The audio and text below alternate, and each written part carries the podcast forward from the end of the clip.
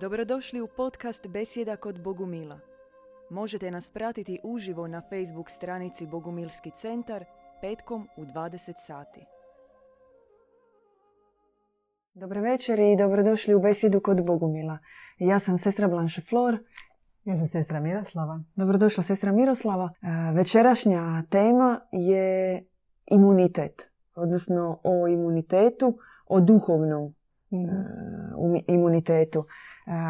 Imunitet sam po sebi pretpostavlja, dakle, Otpornost da, na otpornost na bolesti, otpornost sad o duhovnom imunitetu.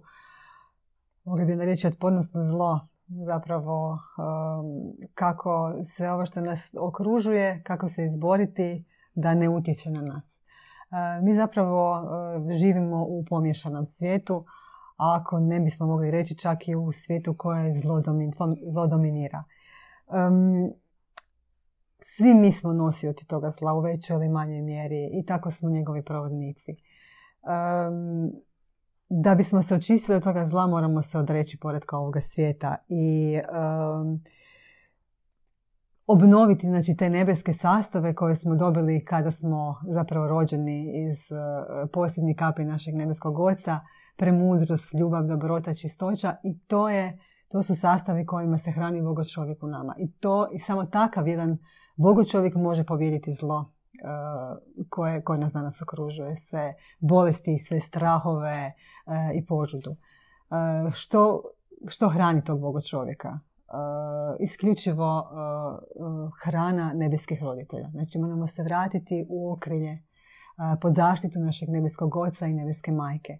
Nebeskog oca koji nije samo prozvani Bog, Jehova koji i kroz povijest smo vidjeli šalje bolesti, kugu, skakavce, obade, ne znam, kožne Ratove. bolesti, ratove. Već je on sve ljubeći i sve milosrdan otac. I okrilje naše nebeske majke. Treba stati pod njen plašt, pod njenu zaštitu i kako ona puno puta u svojim objavama kaže, čvrsto primiti njezinu ruku i predati se u potpunosti njezinom vodstvu. Što ne znači samo da ona uh, nas vodi i ona vodi naše bitke. Ne, ona traži aktivno sudjelovanje uh, u svemu što se događa, odnosno našu promjenu.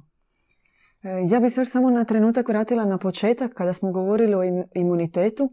Dakle, to je nekakva sposobnost, ako gledamo fizički, medicinski, organizma da pobjeđuje ono što je štetno, ono što je loše e, u njemu, da sam izgradi e, na svojoj snazi određeni obrambeni mehanizam.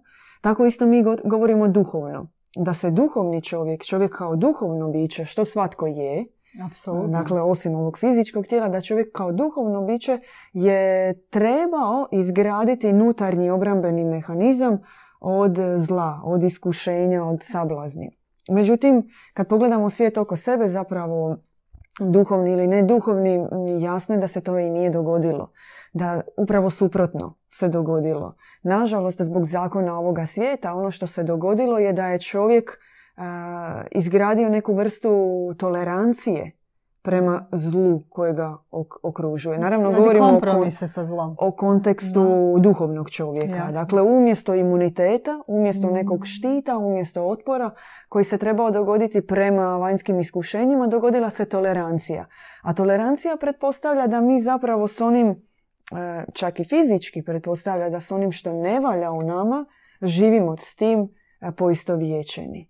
Tako da je zapravo neko prvo pravilo izgradnje e, duhovnog imunološkog sustava je e, ta aktivna borba protiv zla. Tako. I prema našoj predaji e, čovjek pobjeđujući zlo zapravo stvara imunitet protiv zla. Tako I ono što je,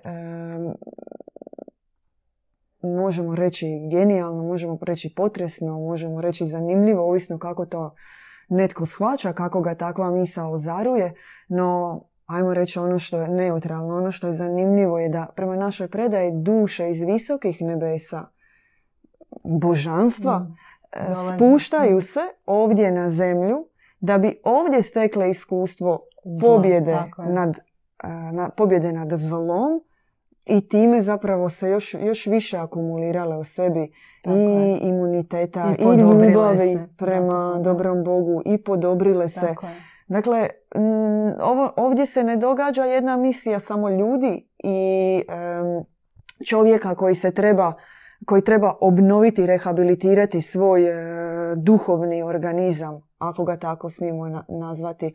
Ovdje na zemlju se dolazi zbog jedne univerzalne, zbog globalne e, misije pobjede nad zlom. I zapravo i čovjek i božanstva pobjeđujući zlo ovdje skupljaju imunitet protiv zla. Da, i to, je taj krug koji zapravo ide stalno, jel? vrti se dolaskom, ne znam koja je točno to knjiga, ali e, dolaziš na zemlju da bi skupio što više dobrote i da bi se vratio na nebesa i opet sjelaziš na zemlju da bi još i to je taj neprestani krug i što mi govorimo zapravo kroz tu našu metanoju, preobrazvu, uvijek koliko god si dobar, uvijek možeš biti bolji od onog jučer. Da, i gdje se to zapravo očituje? Na, na nekim banalnim primjerima to možemo vidjeti. Zapravo na primjerima ljudskog odrastanja. I to je jedan, ajmo reći, negativni aspekt čovjekova cilja.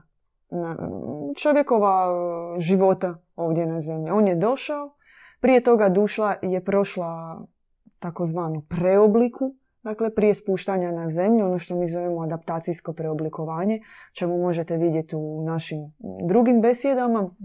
Pogledajte u povijesti besjeda, ima nekoliko besjeda na tu temu i više puta smo spominjali taj termin. I duša takva e, preoblikovana dolazi u ovaj svijet. I kakva god da bila, ona se suočava s iskušenjima na ovom svijetu. To može biti, na primjer, e, prva krađa, Prijatelj ti kaže, ajde idemo, ja mislim da je to svatko od nas valjda doživio. Imaš u vrtu pored sebe susjeda koji ima stablo od trešnje. e, I daje ti te trešnje. I valjda i donese tvojim roditeljima te trešnje i vreće trešanje. Ali ne, ako te prijatelj, rekla sam banalan primjer, e, nagovori idemo krast te trešnje. To je jedno svojevrsno iskušenje i inicijacija duše u neku prevaru. Ti ideš u krađu tih trešanja. Tako ili sa laži, prva laž, inicijacija u laž. I, i sve više u, Sam u svijetu. Se zaglušuje zapravo. Da. I kako odrastaš, tako zapravo ulaziš u svijet koji je natopljen prevarom, natopljen laži, natopljen bludom. I ti preko svojevrsnih, ajmo ih nazvati učitelja u svom životu, što mogu biti prijatelji, mogu biti učitelji u školi, mogu biti dakle dio nekog društva i tvoji roditelji, ti zapravo se iniciraš i, i, i dalje nastavljaš zapravo stvarati zlo, odnosno uh, nakupljati svojim doprinosom zlo u svijetu. I to je od one, tvoja nutarnja nekakva radijacija e, se širi. I ti postaneš sve više i više radioaktivan jer ti i više stvaraš zla i pa čak i sa nekom malom nervozom i sa da. ljutnjom i sa bijesom. Ti puniš taj, ajmo ga imaginarno nazvat, neki veliki kotao svjetskog zla, o čemu je majka Božja govorila u svojim objavama djedu Ivanu Bogumilu, da smo mi svi kao kad bismo pogledali jedna, jedna velika da. ajmo reći kota od čaša kako god radioaktivne mase i jedna kapljica od toga bi zapravo uništila čitavo čovječanstvo. Alegorijski i konkretno govoreći. I taj put naše radijacije stvaranja zla je zapravo i put čovjekove degradacije. Da. I onda paradoksalno istovremeno se čovjeku kao takvom i kao duši takvoj koja je došla, koja je preoblikovana i u ovom svijetu, bez obzira na to koliko je zla napravila, što je učinila, kako, je, kako se ponašala tijekom svog života, svejedno se daje mogućnost e, pobjede nad zlom, promjene, e, vraćanja svojih izvornih, neporočnih sastava, možemo ići stupanj po stupanj, dok na kraju ne dođemo do tog kao postajanja božanstvom, jer prema našoj predaji to je cilj čovjekova dolaska ovdje na zemlju, postati božanstvom, ne zbog da ne bi bilo zabune, ne zbog stvaranja tog ultimativnog svjetlosnog čovjeka, ne preko, preko preko jednog unutarnjeg križa, preko borbe, preko odricanja od starog čovjeka, preko zaista neprekidne, neprekidne promjene i pod, podobravanja postajanja višem dobrim, ti se zapravo vraćaš u okrilje dobroga Boga, postaješ e, jedno, sjedinjen e, u braku sa božanstvom. Da. I zapravo ta dva puta kod većine ljudi ova druga misija nije niti otkrivena. Zato što ona podrazumijeva jedno obraćenje, jedno prisjećanje. Da. Jedan, i, I bez toga, još samo ovo mm. kratko, bez toga zapravo mi duhovni imunitet ne možemo izgraditi. Ne možemo, jer prvo nećemo znati kako se duhovno hraniti da bismo se ojačali. Nećemo znati protiv kojih virusa, odnosno iskušenja i sablazni se treba boriti. E, nećemo znati koji, ni koja je naša dijagnoza, duhovno govoreći, ni koji je naš recept, duhovno govoreći, ako se ne dogodi ta velika, velika nutarnja potreba za promjenom i za uh, prihvaćanjem onoga ko će nam dat, da. takav savjet i od koga ćemo ga prihvatiti. Kao otići kod liječnika i to je naša nebeska majka. Ona nas vodi u tom procesu obraćenja. Jedino tako zapravo možemo steći imunitet. Da, ali to je ono što je treba naglasiti. Ništa ona ne može i to puno puta naglašava u svojim porokama bez našeg pristanka. Mm. Bez našeg aktivnog sudjelovanja u tome. Ako želite izbjeći sve viruse, sve epidemije i pandemije ovoga svijeta, katastrofe, kataklizme, pretplatite se na naš YouTube kanal. Ona, mi smo to, to zlo koje mi nosimo je zapravo posljedica naših izbora. Mislim, čovjek mora aktivno stati na stranu dobra. I to je zapravo ono što nju najviše boli. Da ona puno puta u svojim objavama govori da ona ne može nama pružiti ako mi ne zavapimo njoj to, je, to je tako danas i u norm, našim odnosima ovdje. Vi jednostavno pomažete onome kome, kome pomoć treba, koji, koji vas traži pomoć. I tako i ona. Ona zapravo gleda ne samo da ne tražimo pomoć, nego zapravo mi hrlimo još u ralje toga zla.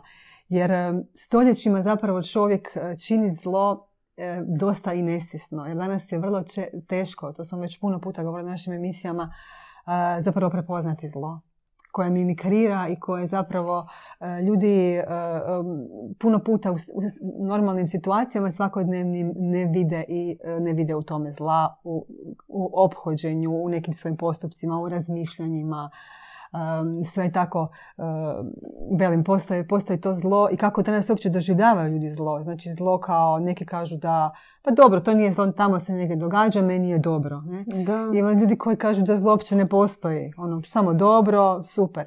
Ima, ima zlo koje se gleda kroz nekakvu religijsku prizmu gdje zapravo uh, zlo se vječuje sa grijehom, a opet s druge strane ne možeš da ne griješiš, totalna paranoja i zadnja varijanta gdje zapravo tag New Age-a, gdje zapravo oni kažu da, treba zlo, da se dobro još više projavi. Da, kao sve to je totalno jedan kaos zapravo vlada na zemlji. No i vidimo to u svijetu koji nas okružuje. Ovo nije pitanje zadnjeg aktualnog virusa. To su da. pandemije za pandemijama, epidemije za epidemijama. Bez obzira na to, pojačavaju se u čovjeka upravo, mislim, autoimune bolesti. Dakle, da, pojavljuju se bolesti kod ljudi koje, za koje, koje se ne mogu liječiti, koji zaista kre, napadaju čitav sam, Zapravo ti sam napadaš sebe. To je, sam napadaš da, sebe, da. Koji je to absurd zapravo. Ono što, kako je ono to što se događa. I zapravo niko se uh, ne zapita uh, kako se to događa, što je to. Zapravo nema lijeka medicinski, farmaceutski se ne može uh, puno toga izliječiti. I, da. Međutim, opet s druge strane, kad čovjek krene to gledati sa jedne druge strane, kroz duhovnu prizmu svega, onda zapravo dolazi do mnogih rješenja i dolazi do isciljenja i kad zapravo ti shvatiš da sa tim zlom jedino se može boriti naša nebeska majka. Jedino je ona pobjednica, jedino ona je toliko moćna, toliko veličanstvena i toliko snažna da, da doista čovjeku donosi isciljenje. I to su ta čuda koja se događaju, ako ih možemo tako nazvati. Zapravo, to, to je naša nebeska majka, to je čudo.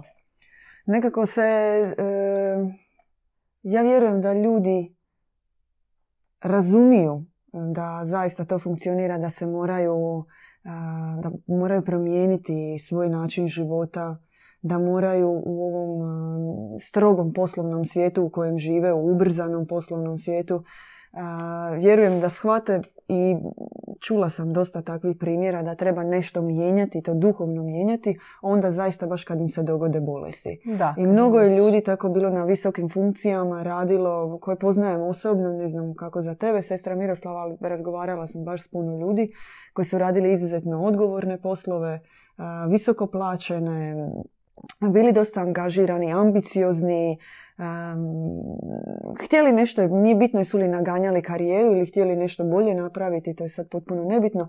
Međutim, kada im se dogodio taj lom, mm. kada se tijelo okrenulo protiv njih, e onda su stali. Da. I to su neke situacije u kojima zaista se događa onaj tajac što sada, kako sada, znači ovaj ako te strah ne pojede, ako te strah ne pojede, ako imaš sa strane, ne, obično, obično nis ne možeš sam u tim trenucima i uh, to je ta znači, snaga nekoga sa strane ko će te, uh, ko će te odvesti zapravo u majci nebeskoj da te iscijeli. Ako te strah uh, ne pojede, onda imaš šanse. Onda još to, jer strah je najveće oružje zla danas. To je totalna paraliza zapravo i ti ne možeš to. Je, tako manipuliraš čovjekom kroz strah. Tako da samo ona nas može iscijeliti, samo njezina zaštita, e, to su te e, takozvane TL čestice e, koje zapravo daju taj zlatni božanski imunitet koji je u nama. I ta struktura našeg duhovnog srca je zapravo sa ta 144 unutarnja zamka, odnosno dvorca, gdje je to miomirisno ulje koje, imaju, koje to imaju, to je sve iscijeljujuću tu, tu moć. I to zapravo kroz to vam niko neće reći, to niko ne zna, to svi zapravo nekakva, to su te božanske tajne, jer to je isceljenje duha. A mi danas svi smo na tijelo navezani. I tako vlada taj kult tijela i sve nekako materijalno, izvanjski, trodimenzionalno. A čovjek nije ovo tijelo nama samo služi da bi duša koja je došla u njega utjelovila se izvršila svoju misiju. I toliko ona treba biti zdravo zapravo. Da. A, mnogi liječnici kažu genetika je dispozicija, dakle nešto što u nama je predodređeno, no nije sudbina. Tako i mi isto tako prema našoj e, predaji gledamo da čovjekov duhovni pad i adaptacijsko preoblikovanje i duša kako dolazi na ovaj svijet e, nije konačan. Dakle, taj duhovni pad nije konačan, već u njemu postoji perspektiva promjene. To je jedna uzlazna putanja u njegovom životu. I tako sama kraljica nebeska u knjizi vrlo znakovitog naslova u ovoj knjižici Djevičanstvo će spasiti svijet. Ona kaže da je djevičanstvenik, dakle onaj koji je čist, je, je upravo onaj koji će preobraziti svijet. Mhm. I u jednom citatu ona dakle, poistovjećuje taj pojam djevičanstvu i čistoću i kaže čistoća uma Dakle, kao neki prvi savjet koji daje e, ljudima, dušama danas, dakle već da krenemo od vlastitih misli, od pogleda na svijet, ona kaže čistoća uma pretpostavlja odvojenost od svjetskog poretka i umrtvljenost prema svemu što trza prolazne utvare suvremenog velegrada. I kada kaže prolazne utvare suvremenog velegrada, ona misli zapravo na stanovnike današnjih gradova. Dakle, čistoća uma pretpostavlja odvojenost od svjetskog poretka i umrtljenost prema svemu. Prema politici, prema kladionicama, mhm. prema internetskim portalima, novinama, noćnim užasima, dakle svega onoga što donosi život u gradu, kompjuterskim nasladama, i tako dalje. Dakle, neprekidnom scrollanju na internetu, klikanju, da. tim e, igricama koje zapravo od male dobi kreću, kasnije znaju biti umreženi danima i tjednima e, i tako dalje. To je to zlo koje tako ulazi, opće čovjek ne... Kao shvatiš da nije dobro, ali ne domet njegov. Da. Uopće se ne može pojmiti. Čovjek jednostavno je Dakle, prvi zapravo savjet je, iako živimo u ovom svijetu, ne biti od ovoga svijeta. Da. Ne biti svjetovan. ne može se drugačije ni steći duhovni imunitet ako se živi po zakonima ovoga svijeta. Dakle, mi moramo se potpuno odvojiti od svega onoga što hrani staroga čovjeka, što je njemu važno, o čemu je on ovisan. O internetu, o mobitelu, o automobilu, o poslu i svemu tome pronaći, naravno, uz duhovne savjete, jedan put u kojem će polako sve od toga otpadati. Sama premudrost i tako je rekla u svojim i objavama, a tako smo i mi doživjele nadam se, može kod tebe bilo drugačije, slobodno reci, no kod mene mogu podijeliti svoje iskustvo na duhovnom putu je bilo takvo. U trenutku obraćenja, u trenutku želje za jednim drugačijim zdravljem, drugačijim disanjem, drugačijim pogledom na svijet, životom, kada zaista postaneš ono, zagušen ovim svijetom, svime i osobnim načinom života i svime onim što vidiš oko sebe, a ne nalaziš nešto konkretno od čega će se mijenjati svijet oko tebe, u tom trenutku obraćenja e, zaista nebeska majka se pobrine da otpadne ono zapravo nekako većina toga što bi ti htio promijeniti, od čega bi se htio riješiti. Da. Što nekad, to mogu biti banalno neke navike možda kojih si se ti htio riješiti, a nisi nikad uspjevao do tada u životu. Na primjer, prestanak pušenja. Da. Mnogima je da, bilo... Da. bez problema su prestali pušiti. Dakle, otpalo je nešto što do tada bila navika od koje se nisu mogli riješiti. ili odnos prema hrani. Neko brzo prejedanje na brzinu, nezdrav način života i tako dalje. Dakle, većina toga, zaista većina i nekih naših navika, ona otpadne. Majka Božja ih onako kao da ih ona onako pomete sa mm. nas da bi nama bilo lakše veći dio toga da bi nam bilo lakše na duhovnom putu, da bismo lakše mogli e, da bismo lakše mogli zapravo i ići dublje, očišćavati se dalje, jer mi zapravo trebamo riješiti svoje tijelo i od fizičkih toksina i od duhovnih toksina i da bismo brže i lakše mogli uzletjeti što ona zapravo od nas želi da postanemo lagani, da postanemo čisti, da postanemo svijetli, da postanemo transparentni, da, da postanemo poput nje. Apsolutno. Naravno, poput Krista, poput Bogorodice, poput mnogih svetaca, poput e, zaista svjetlih ličnosti, svjetlih lica i u našoj tradiciji i u svjetskoj tradiciji. I mi prvo trebamo zapravo proći taj proces pročišćenja, izbaciti to. Da. I ono, kažem, ponavljam, što je najbolje u tom procesu je da većina toga zapravo onako izađe kroz tvoj fizički i duhovni sistem i to je taj trenutak u kojem ti možeš s lakoćom onako udahnuti prvi put i onda iz toga krenuti graditi dalje svoj duhovni organizam. Što njemu treba, što je njemu potrebno da. Možda mu je potrebno više molitve. Možda mu je potrebno više kupanja u hladnoj vodi. Možda mu je potrebno više duboke, e, vođene katarze, e, introspekcije, pokajanja, gledanja zaista duboko, duboko što je još to što dušu drži. E, možda je potrebno više bdjenja, više nek molitve noćne uz znoj, psaltirne molitve. Možda toj duši treba samo malo ući u neki mir, kontemplirati, uh, provoditi disaone molitve, da.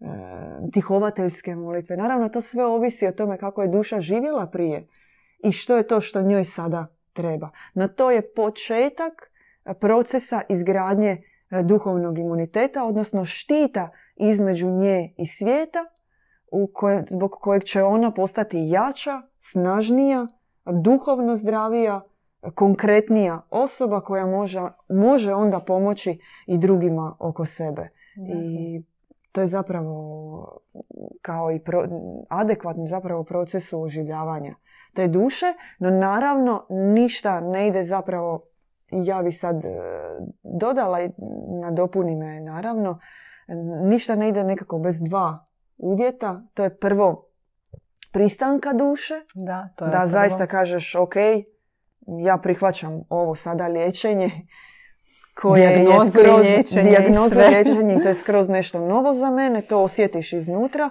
i drugo, bez posvećenja nebeskoj majci. Da. Ako ti to radiš rekreativno, ako ti to radiš um, gledajući to i kao nekakvu i fizičku i duhovnu praksu, od toga, Da. od toga neće biti baš puno plodova. Ne, nećeš dobiti, može ti biti malo lakše i bolje u životu, no nećeš dobiti onaj onoliko jak duhovni štit, odnosno duhovni imunitet a, koji će tebi omogućiti kasnije da ti razlikuješ dobro i zlo. Da. Jer bez e, duhovni imunitet od kojeg nema razlikovanja dobra i zla m, je zapravo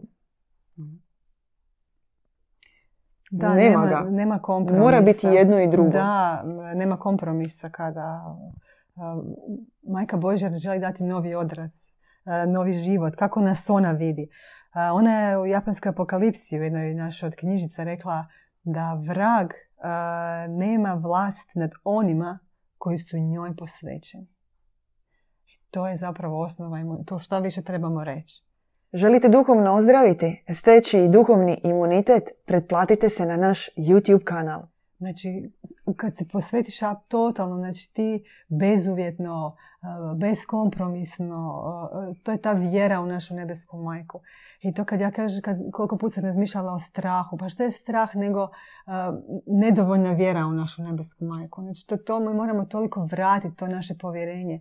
Ona toliko vapi za nama, za svojom djecom, za sinovima i kćerima koje je poslala u svijet um, s tako veličanstvenom misijom a grcaju u zlu, u pohoti, u požudi, u jednostavno, baš evo, Majka Božja u puno svojih otkrivenja uh, zapravo govori, uh, samo sekundu, uh,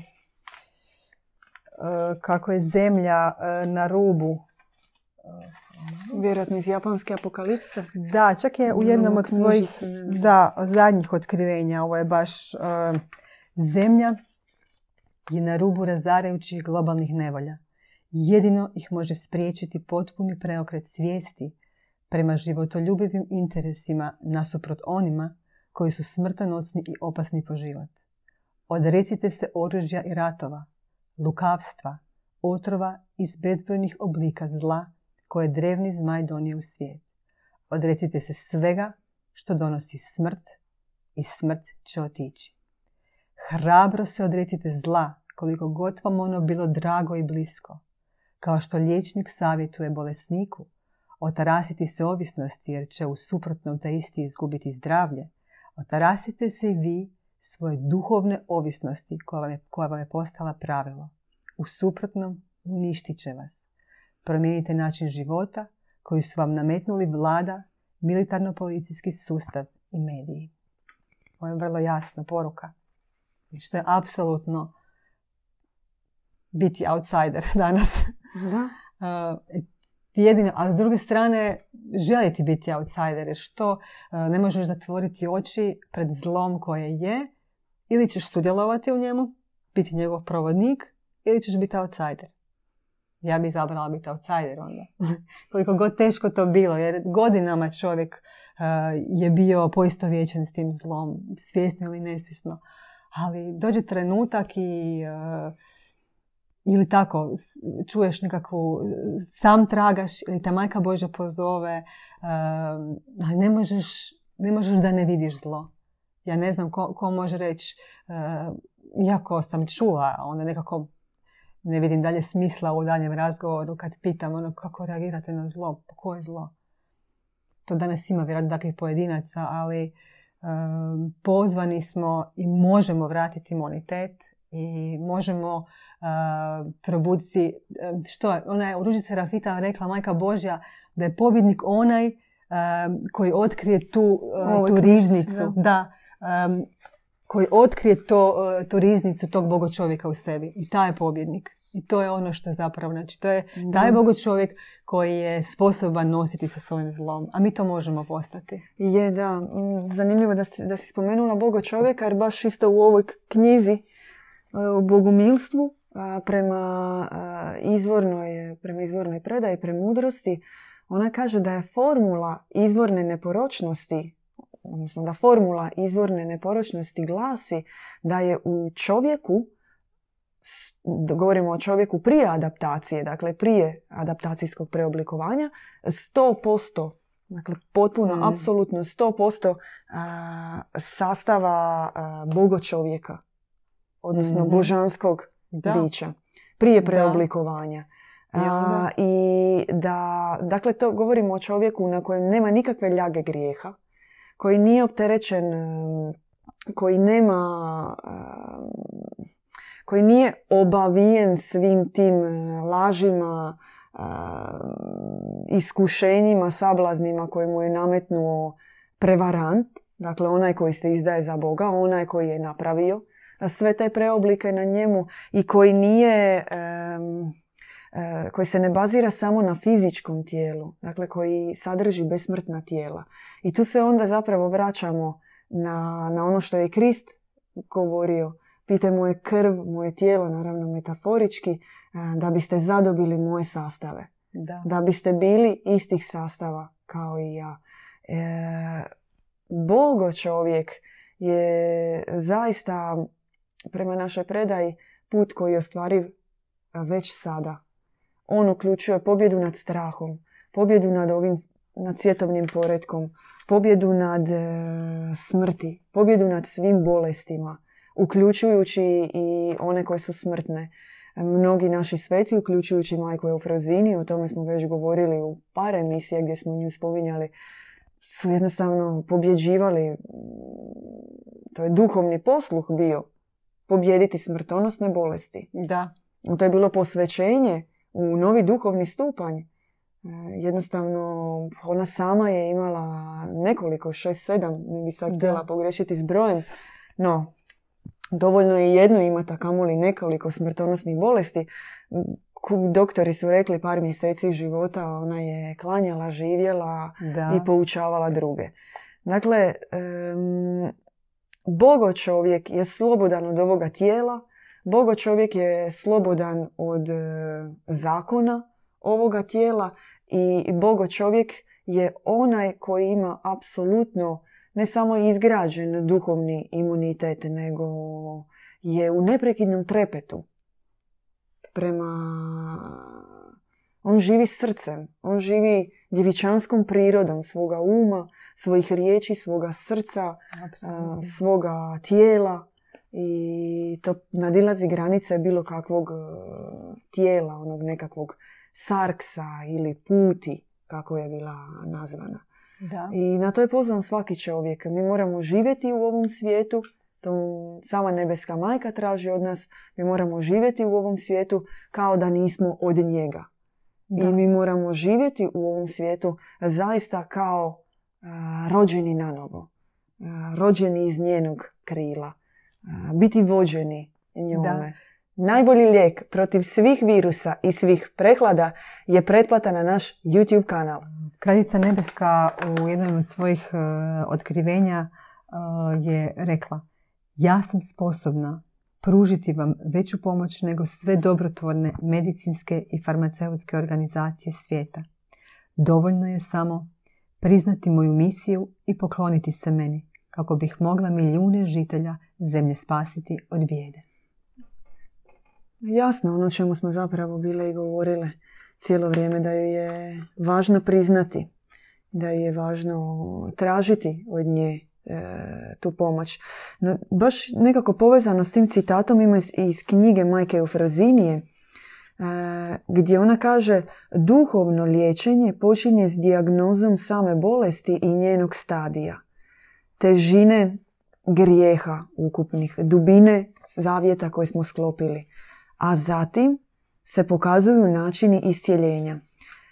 I sad majka Eufrazinja govori zapravo o onima koji bi trebali u ime nebeske majke, u ime oca, dobroga Boga, pomoći ljudima da se iscijele.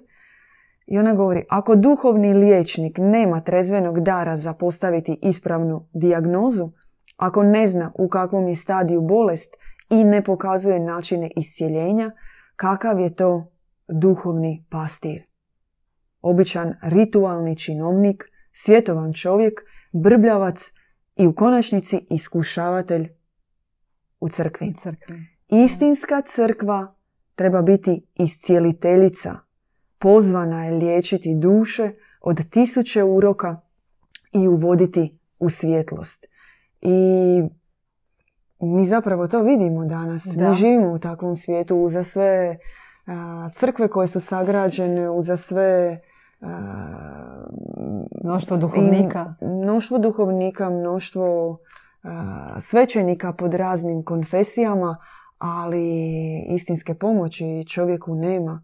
No, naravno možemo govoriti o izoliranim slučajevima i ne generaliziramo i sigurno ja mogu, ja vjerujem i zaista vjerujem da ima a, dobrih e, duhovnika, dobrih svećenika, dobrih božih ljudi, međutim oni nisu pod okriljem e, nečeg većeg, neke zemaljske crkve koja bi trebala biti zaista Da. boži hram ovdje.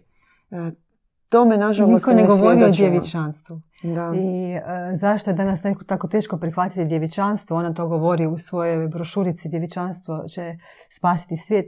Zato e, što e, crkva je ona koja e, zapravo danas radi kompromise. I ona nije u stanju prihvatiti djevičanstvo u njegovoj punini.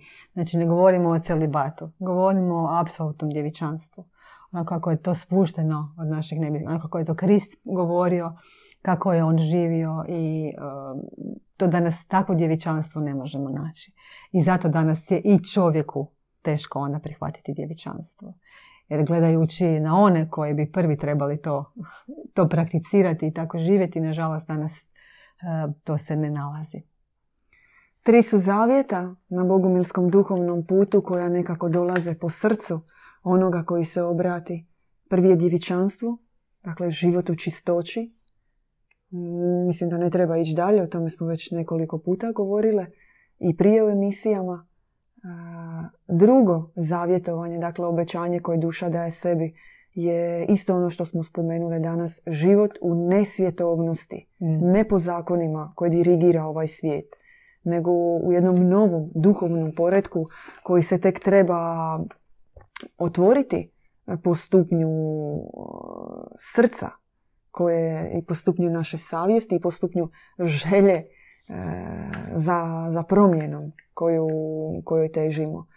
I treće zavjetovanje, kada duša već živi u određenom djevičanstvu i kada se posvetila duhovnom životu i živi po jednom novom principu, promijenjena, ona postaje trepetna na bol i bijedu svoje braće i sestara diljem svijeta. Ona postaje em, ispunjena pravednim gnjevom na nepravdu koja je okružuje, na ratove, na, na siromaštvo, na bolesti. Ona postaje, ona se ne može pomiriti da je većina a, ljudi danas uspavana, a, omađijana, a, što svjetovnim, što bilo kakvim drugim nekakvim astralnim magijama koje, koje nas obavijaju, koje nas okružuju i ona daje to treće zavjetovanje, treće obećanje, a to je obećanje nesebičnog služenja, odnosno ne života za sebe, nego života za druge, davanja sebe drugima. Zapravo to je to Ima slu- tih da, i dalje, ali ova tri su zaista da. temelj, temelj e, na kojem se može e, izgraditi nešto novo. Da, to zapravo to služenje, služenje Bogu, božanstvu zapravo je služenje božanstvu u, svom bližnjem, a sve drugo je idolopoklonstvo. I sve ono što je u nama nakupljeno tijekom dosadašnjeg života i više od toga će se opirati tome Da. na neki način. Da. Da, naravno, jednim dijelom ako duša želi, ona ide u to. No, sve, mi smo se nakupili požudom koja će se, protiv koje će borba biti teška, da bismo postali djevičanstvenici. Mi smo se ispunili njome kroz e, sve ono što smo zaista upili slamkom od ovoga svijeta, od e, filmova, preko filmova, preko medija, preko glazbe, preko svega što je oštetilo i naš djevičanski sluh i oči i tako dalje. Mi smo svjetovni u svakom pogledu, i teško će biti e, mijenjati svoj fizički izgled prvenstveno. Da. A, mijenjati neke navike, način na koji jedemo, što jedemo, što nas, e, kako vidimo ovaj svijet, što nam je u njemu privlačno.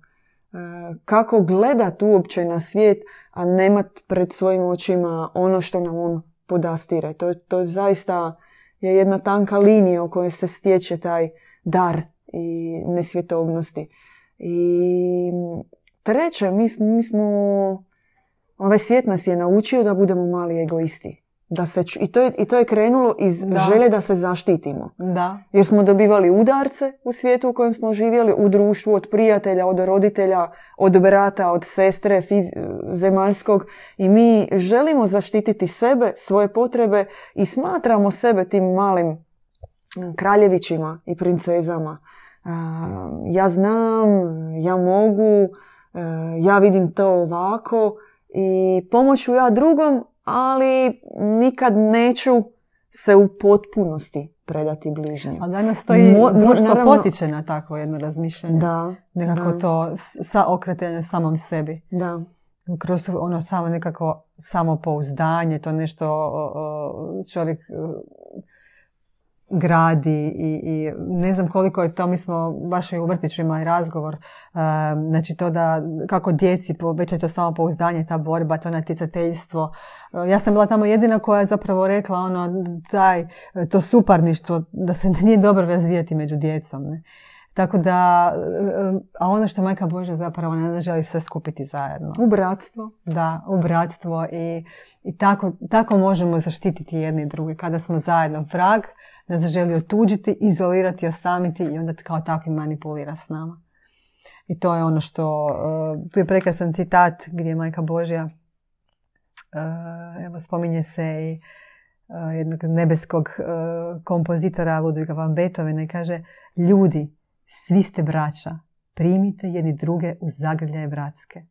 U vrhu nebeskom eteru sada zvuči melodija finalne devete simfonije – arhitekta bogo civilizacije Ludviga van Beethovena. Sjedinite se u jednu obitelj i tada ćete sretno izbjeći svjetski rat, diktatorske režime, tektonske katastrofe i tisuće drugih himera koji su se nadvile nad osuđenim čovječanstvom 84. pomiješane civilizacije. Tada na zemlji neće biti nevolje, katastrofe, smrti, grijeha, zla. Nastat će život blaženi i vječni u sunčanim oazama Boga civilizacije. Da, prekrasno, zaista prekrasno. Podsjetilo me na Kristove riječi o tom mm,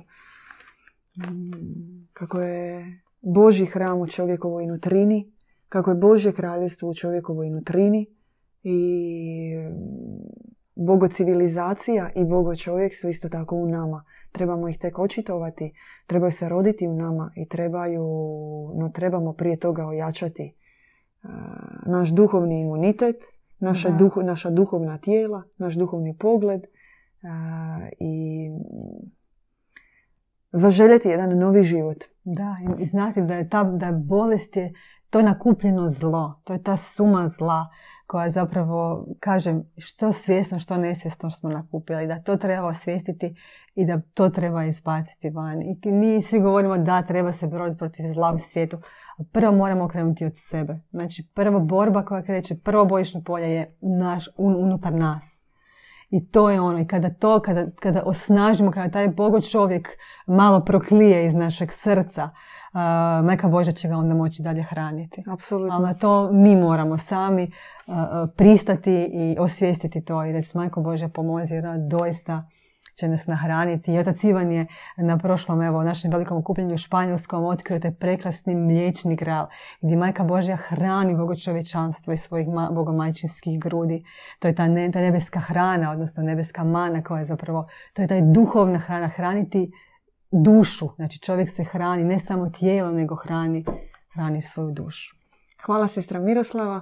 A, Hvala svima što ste nas e, gledali, što ste šerali naš prijenos e, i vidimo se sljedeći tjedan u Besjedi kod Bogumila.